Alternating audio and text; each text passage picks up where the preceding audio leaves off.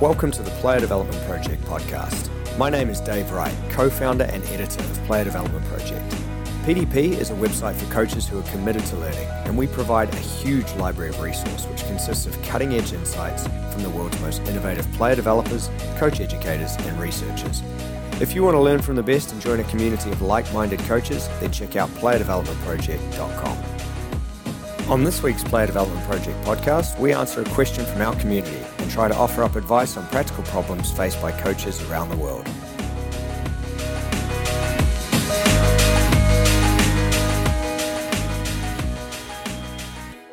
Hi everyone, welcome to another Player Development Project Q&A. Pleased to be joined as per usual by my colleague PDP Technical Advisor Dan Wright. Dan, how are you going? I'm good, thank you. I've got a bit of man flu, so um, apologies if I cough and splutter during this one. That is less than ideal. We'll uh, we'll hopefully uh, get a sultry sort of dulcet voice from you as a consequence of that. So we'll battle through, mate. And uh, we've got a very interesting question this week. Uh, comes in from Jody via the PDP Facebook page, and the question is: How do you develop individual learning plans and then evaluate them? So, really good question from Jody. Dan, what are your initial thoughts on this one? Yeah, I think this is something we sort of could break down into three parts. So, first of all, how would you go about doing an individual learning plan? Um, what does the individual learning plan look like? That maybe part two, and then part three would be um, how we evaluate them if we should. I know you've got quite an opinion on that. So if we if we sort of break those down to the three parts. So the first part would be um, how do we sort of start the process of um, you know the learning plan. Mm. For me, we, would have to we'd have to go about understanding the player. So I know this is something I've written about, something you've written about on the on the website. So perhaps just understanding everything that goes on all around the player. Is that, is that something you want to try and explain? Yeah, couldn't agree more. So, obviously, we've talked about the idea of socio-cultural constraints in the past and how they are basically environmental factors that influence the player on any given day. So, that might be the age of the player, whether they're a Q1 birth or a Q4 birth, so is relative age effect at play. It might be their family environment, it might be their context on the day. Have they had a tough day at school? What is their school environment like? Do they have any medical conditions? So, knowing this kind of thing about your players on an individual level is going to help you understand what their needs are at certain times. So I think when you talk about those socio-cultural constraints, you've got to account for those and what you're trying to get your players to work on or what you're what you're trying to get them to achieve over the course of a season. What are your thoughts around those ideas? Yeah, I suppose it, it just goes sort of back to understanding people, doesn't mm. it? And so, you know, all the sort of the, the complexity that humans have. So whether that's, you know, they're struggling at school, they're struggling in their family life, or it could be the flip that everything's great. But those, you know, sort of give you the, the, the platform, don't they, to to understand how much the player can learn or if they want to learn or, or where they are in their journey. Because this also could depend on how much experience they have, if that is the right word, um, of football. So if you're talking mm-hmm. about young players, if they're 10, they could have five years of organised football in them, or they could have eight, 18 months. So then you are assessing and judging, you know, perhaps just with your eyes, these two players look very similar, but actually they're completely different. Different. Um, so, so that so that's a good example of you know just understanding all of the context around the player. So, social cultural is probably the, the, the sort of the, the, language, but just understanding everything that goes around the player is, is how I sort of put it in, in, in layman's terms. Yeah, definitely. And then, go on. No, sorry, mate. I was just going to say, and on that note, I think the other thing to consider is the the culture that's around that. So you know, we've talked a lot about complex systems and player development uh, through many of our contributors, and the idea that obviously that player is at the center of it, and they've potentially got a family culture around them, but then you've got the team culture, um, the club's culture, and then you've got the national sporting culture, or even the broader national culture, and how do those things affect the way the players sort of express themselves on the pitch or the way football's viewed. So obviously, I've just made a transition from London to Melbourne, and the, the two locations are very different in terms of how football's ingrained in each city, what the sort of cultural history and background of the sport is, and and I guess how they're looked at. So it's been a really interesting observation for me, and I think you've again got to account for these things when you're starting to make some targets and make some plans for your players yeah, they, they definitely influence, don't they? And and they definitely play a part in how much the, the, the, player can learn or where the player's at in that sort of non-linear journey. So jumping on to sort of second part of the the um, the conversation. So how would you actually do the learning plan? What would it look like? So this is something that we could probably spend four hours talking about. Um, so it could be influenced by exactly what the player needs, and you could just pick one thing for them to to absolutely absolutely hammer, or it could be that you use the FA four corner model and, and try and do you know maybe a, um, a strength in an area for improvement across those four corners, or it could be linked to your own um, your own club's philosophy. So you know if you've got a club that's got four or five or, or ten you know targets, it could pick you know one one in each thing. I think you've got to be careful that you don't oh you know overkill this. So you know the kids have got 15 targets. They could be playing the game and their head could be spinning around about which target they're concentrating on. I think less is more sometimes with these things. What, what's your what's your view on that? Yeah, look, I think it's something that you know, as, as I've sort of evolved in my own coaching journey, I've sort of come to appreciate the idea of less is more. I, I really I like that as a term in coaching. I think sometimes we can be over the top with the way we deliver or the way we speak or the amount of work or expectation we put into players. Um, so I, I, do like the idea of taking a simple approach. Um, so one example might just be setting a player one technical target on game day or one psychological target on game day just to focus on. And that might be a, a target that runs for 6, 12, maybe even longer weeks. Um, that you might say to the player, right, this is, if you are, say, using the four corner model, it might be a technical, tactical, um, psych, and then a physical uh, kind of outcome that you're looking at. Um, and that may run for a period of time. And then what, what you're looking for is, is how much ownership you can give the player. So obviously, with very young players, they're probably not going to have the knowledge to just come up with their own ideas um, in terms of technical stuff. But you can guide them there, and you'd be surprised what what young players can come out with in, in terms of being in tune with their own learning and their own progress and what they need to work on. So I think you know, as much as you can um, relative to the age of the player, you've got to give them some kind of ownership as to what they want to achieve. So, what's what they want to achieve is then going to be, um, I guess, you know, driven by their own motivation, and they're going to be very uh, want to take some ownership of that if, if they've set their own targets. And I think then if you can have that conversation with the player, maybe the parents involved as well, and you and that way you, you, as a group have then got clarity over what this player is trying to achieve, and it's not just about the scoreboard or league tables or results. It's actually well, we were working on Johnny's left foot today, and he failed three or four times, but in failing, he learned three or four really good things about what decision to make or how to execute technically. So there's there's loads of outcomes that can happen. I mean, would would you do it in a shared sense, or would you sort of take control, or how would you look at it in terms of setting these targets up? Yeah, I mean, going going back to where we started, I think it, it depends on the individual. If you've got somebody who's quite self-aware uh, and perhaps somebody who understands where they're at and, and where they want to be in that gap, um, that's normally quite a straightforward conversation. So you can sit down and say, you know, what are you good at? What would you like to be better at? And, and they can usually from sort of maybe 10 to 11 give you quite a good answer of well you know i'm good at scoring but my left foot is not as good as my right foot. Or mm. you know i'm good at defending but i struggle in 1v1s i'm much better in a unit. And then i suppose that's the skill of the coach to maybe guide the conversation a little bit where, where you want it to go. Um, that does really depend individual to individual because there will be some kids that say, "Well, I don't need to work on anything," and so that that that's can be a challenge. And then there's some that maybe will list 25 weaknesses, and then perhaps you you know it's become um, the opposite outcome of what you wanted. You might have quite a negative effect if you're looking at it like that. So I like the idea of the, the less is more. I like the idea of the kids having maybe two or three maximum targets of things to work on, and and using that four corner model is quite a safe way of doing it, and and and also. Um, gives you more of a 360 degree view of the player because I think as coaches we tend to look in that technical and tactical and maybe even physical side of the diagram rather than the social and psychological one. So this yeah. is something we've talked about in a Q&A before, but challenging kids in the psychological and social box has probably got more um, long term outcomes than the other side. I think if you could say, you know, can you show resilience by um, when when the team or you make a mistake reacting positively?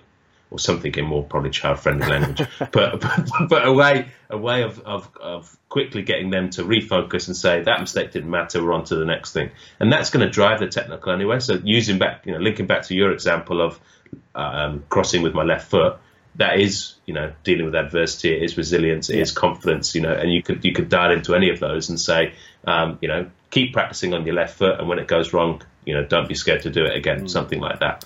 Um, and then in the social box, have you got have you got any examples of sort of social targets you could give people? Yeah, look, I think you know you can look at leadership, you can look at teamwork, um, ownership, you know, responsibility around the changing rooms. There's lots of social outcomes. You know, it might be one that you know we leave the place better than we found it, um, which again you can tie into concepts like sweep the sheds, which have been been made famous through the book Legacy, which we speak about a lot.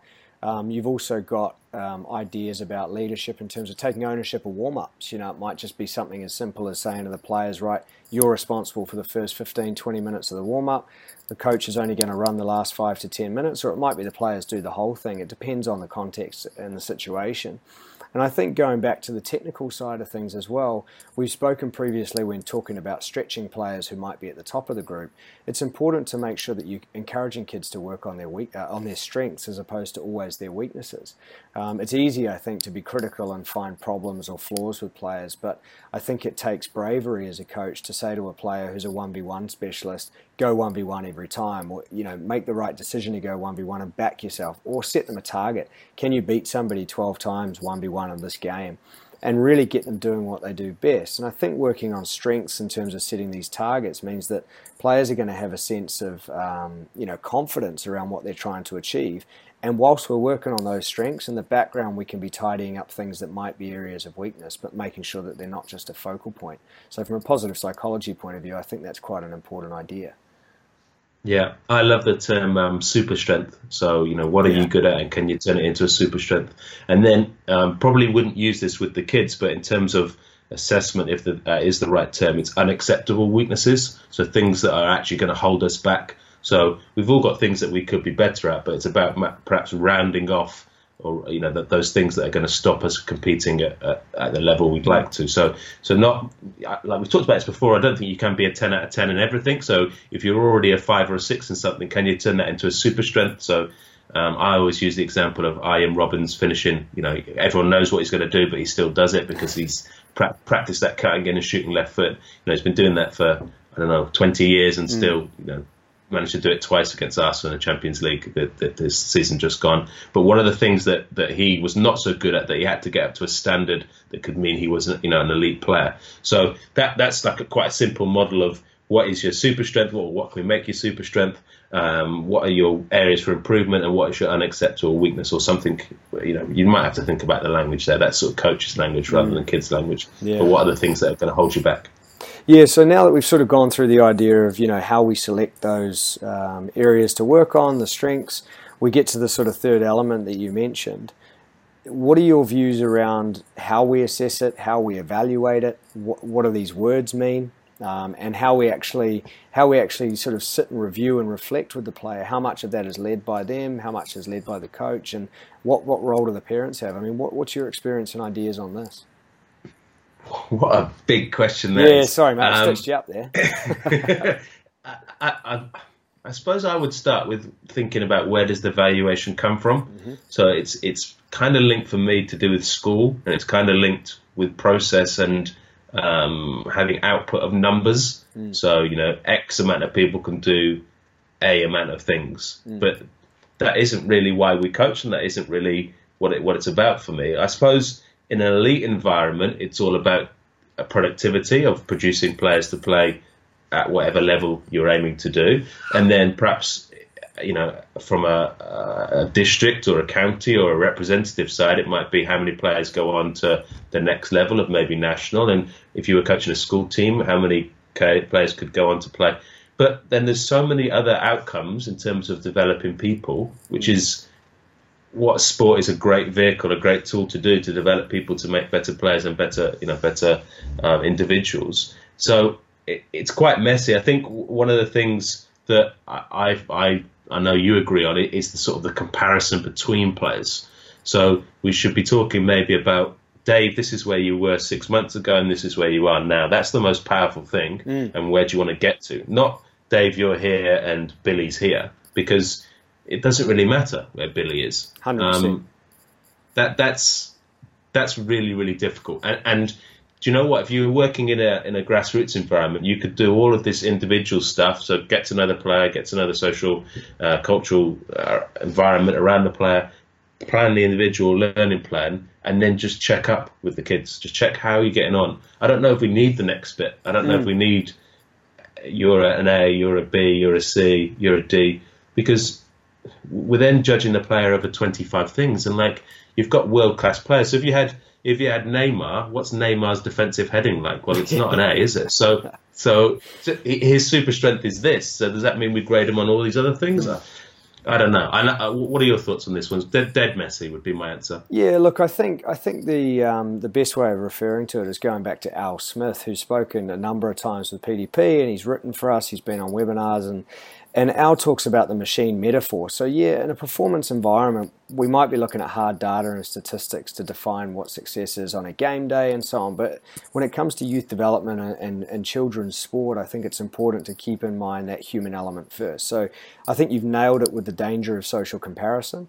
Um, I think evaluation can be a risky thing. I think we've got we all we all want to know where we're where we're at, but the fact is we've got to be comparing it with ourselves and and that kind of um, that process and that progress and that journey that we're on. So if you can see that a, that a player is making progress and putting the work in, um, then you can obviously give them that that message and say, look, we've seen this, we've observed this. If they're struggling, for example, it might be around the idea of resilience or emotional control. Maybe they're dropping their head and they're reacting poorly. Then what are you, what are you going to do as a coach to actually address that? You can't just say, well, your attitude's not good enough because there might be reasons going on around that. You've got to work with the player. So I think it's about constant reflection. I think the more we can encourage players to drive that process in terms of reflecting, whether it's after the game, the day after, maybe when the settled a bit, or just during the week around these targets, it's important that they're in tune with what are the goals. And, and going back to another interview we've done uh, with Dan Micciche around his work with the England under 16 setup, uh, which is in issue 11 and 12 of the magazine, you know, Dan referred to the idea that five targets might be enough uh, for five years for some players. You know, that might be all they can cope with and all they need.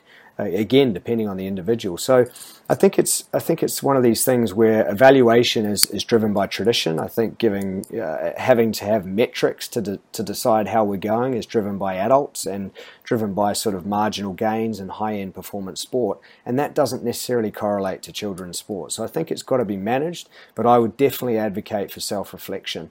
Um, and we've got some content around this. We've got an article from Sean Douglas, uh, The Art of Self Reflection, uh, in issue one of the magazine great article, um, a number of articles, sorry, with different player interviews. And I think when you when you we have spoken to players in the past, whether it's Harry Kewell, Wesley Sneijder, uh, the late Johan Cruyff, uh, Brad Guzan, Eusebio, different players who have made it to the level. A lot of the lines of questioning in there was was about understanding their journey, and, and they're very in tune with the ups and downs that they had. So, highly recommend those magazine articles with some top players. Um, and also, there's seven different research reviews um, around motivation in the PDP Research Review Library. So, some great content there. Um, any final thoughts on this sort of process from you, mate?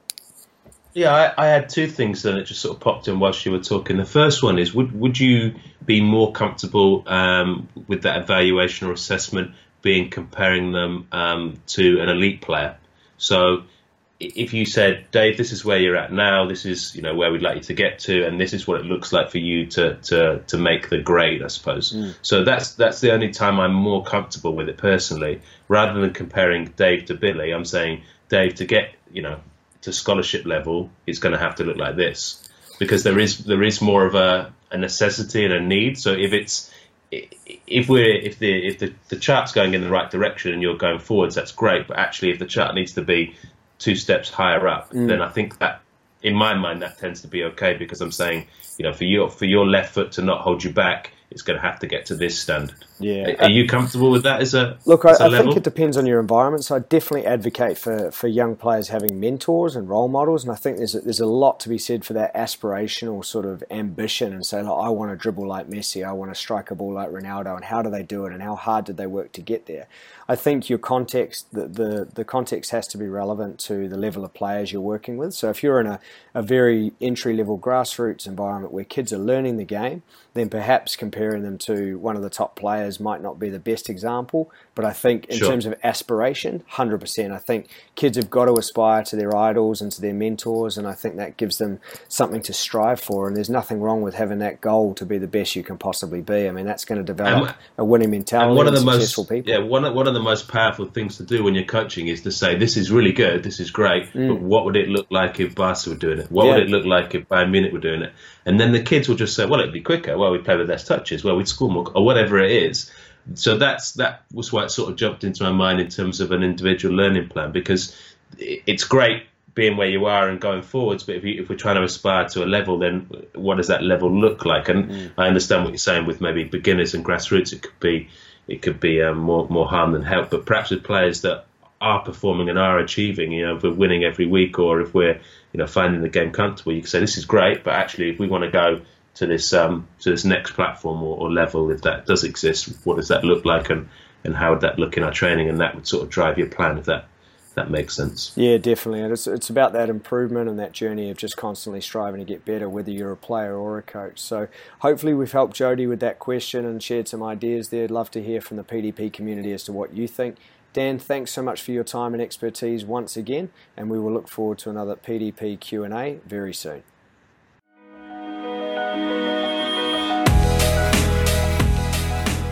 Thanks for joining us on the Player Development Project podcast. You can follow us on Twitter and Instagram at PlayerDP or find us on Facebook.